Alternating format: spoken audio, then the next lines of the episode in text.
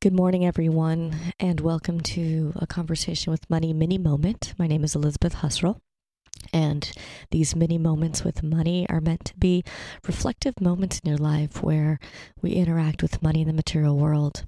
And it's been a couple weeks since I last sent one out, partly because I have been on vacation but lo and behold, when we go on vacation, it's not that money and our relationship to money goes by the wayside. In fact, a lot of times it can be accentuated. And that's part of what I want to be talking about today was I had very two very distinct vacation experience over the last couple of weeks and in that process was really taken to a place of asking some important questions with, with for myself and with my husband um, that I want to share and offer to you all today.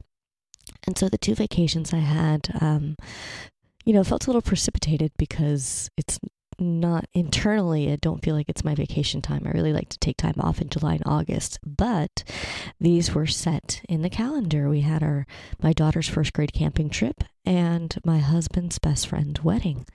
So obviously we were going to go to both, and there were very distinct experiences when it came to money and the material world in each of them. With the camping trip, you know, any of you all have been camping, there's all the preparation to get there. But once you're there, and in this particular case, we had two wonderful mamas organizing everything. So they were taking care of the grocery shopping and the chore allocations. And we really just got to show up and hang out. And especially when you put 40 first graders in a campground, they are pretty self sufficient.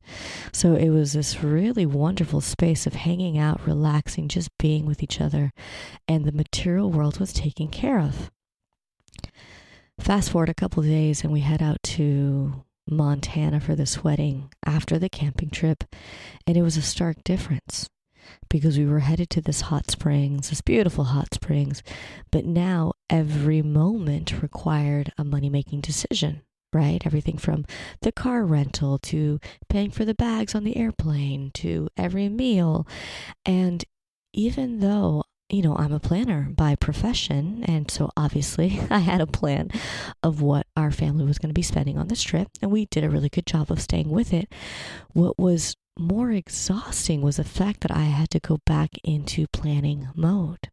And it was such a sharp contrast from having spent a couple days out in nature where I had to make no decisions. And in fact, I wasn't connected to Wi Fi or the internet, so I couldn't even make other people's decisions, right? Again, that's what I do for profession is help people make money decisions.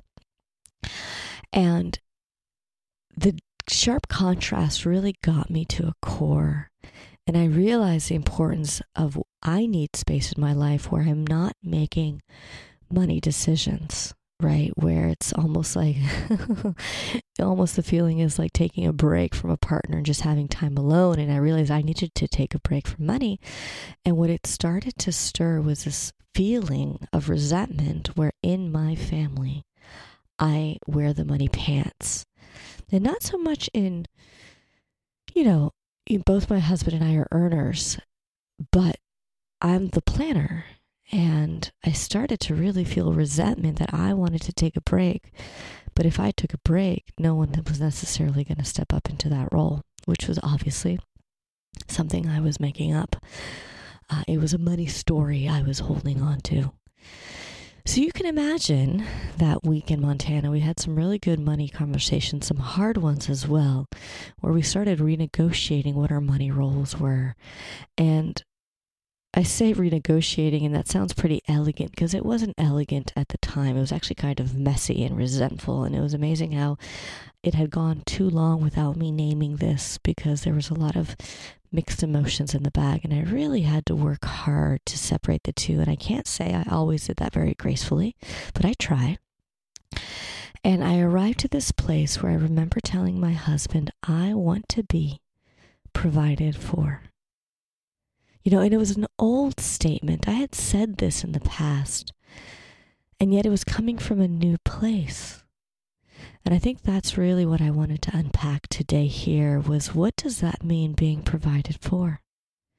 Because in the past, you know, I would say that coming from a place where I had always been provided for. you know, in my upbringing, my father was the main breadwinner and he provided for the four of us. You know, my mom did work as a therapist, but their income difference was so big, he really did provide for a lot of more the material needs. And in the past, I've struggled with finding my power as a female in my earning potential and my capacity to make money and my capacity to generate. And in the past, I would have said I want to be provided for from a place of fear and not feeling competent in myself. And now that is different. I have built two businesses in the last um, five years, and I have, you know, made over six figures. Um, not every year, but I know how to do that, and I know how to provide for my family. I know how to provide for myself. And so but the feeling was the, still there of wanting to be in a relationship and it provided for. So I really sat with that. And as I unpacked that feeling, two main insights came to the table. And one of it was, you know, I find myself leaning towards a way of being in the world that is not solely independent. And by that I mean, you know, because I see it in my clients where they come and they really want to be independent.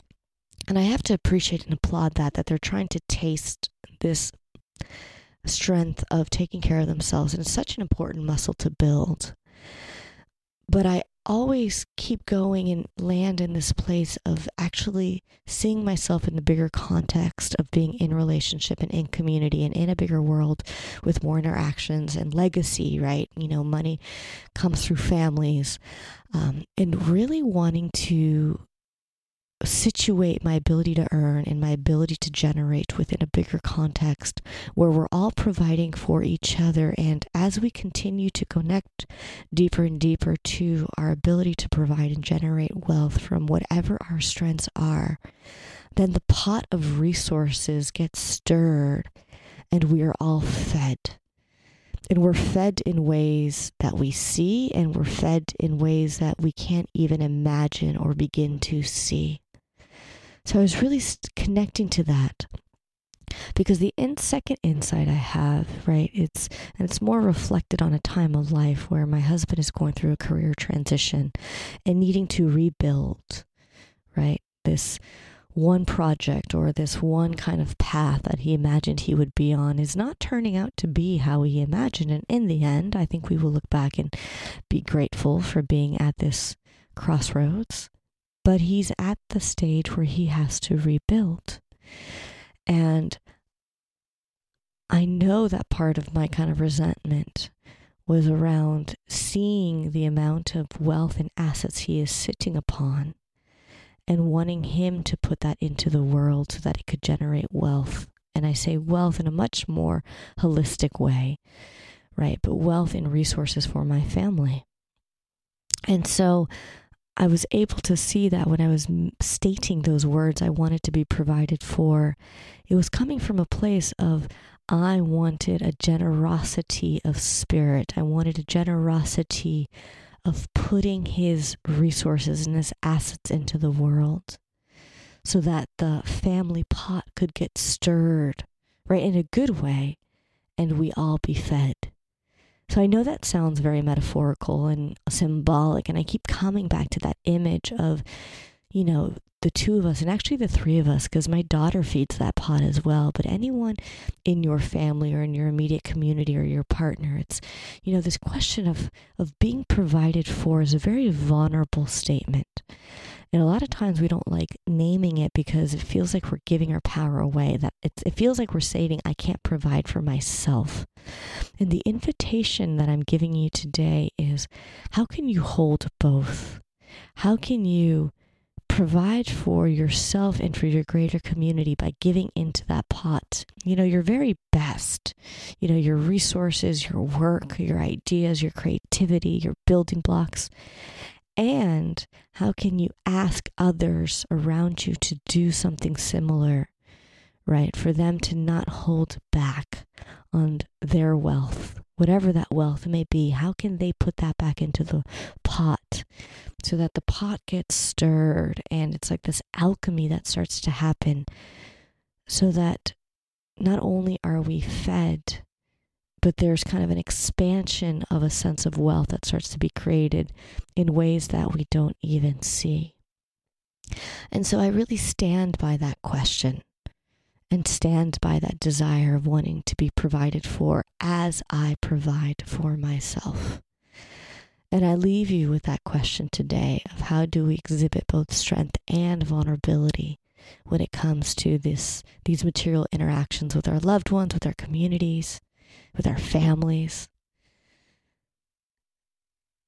And as you stir that pot of strength and vulnerability, let yourself be surprised. Let yourself always be surprised at what wants to come out, right? Because our relationship to money in the material world is just one more mirror into knowing ourselves.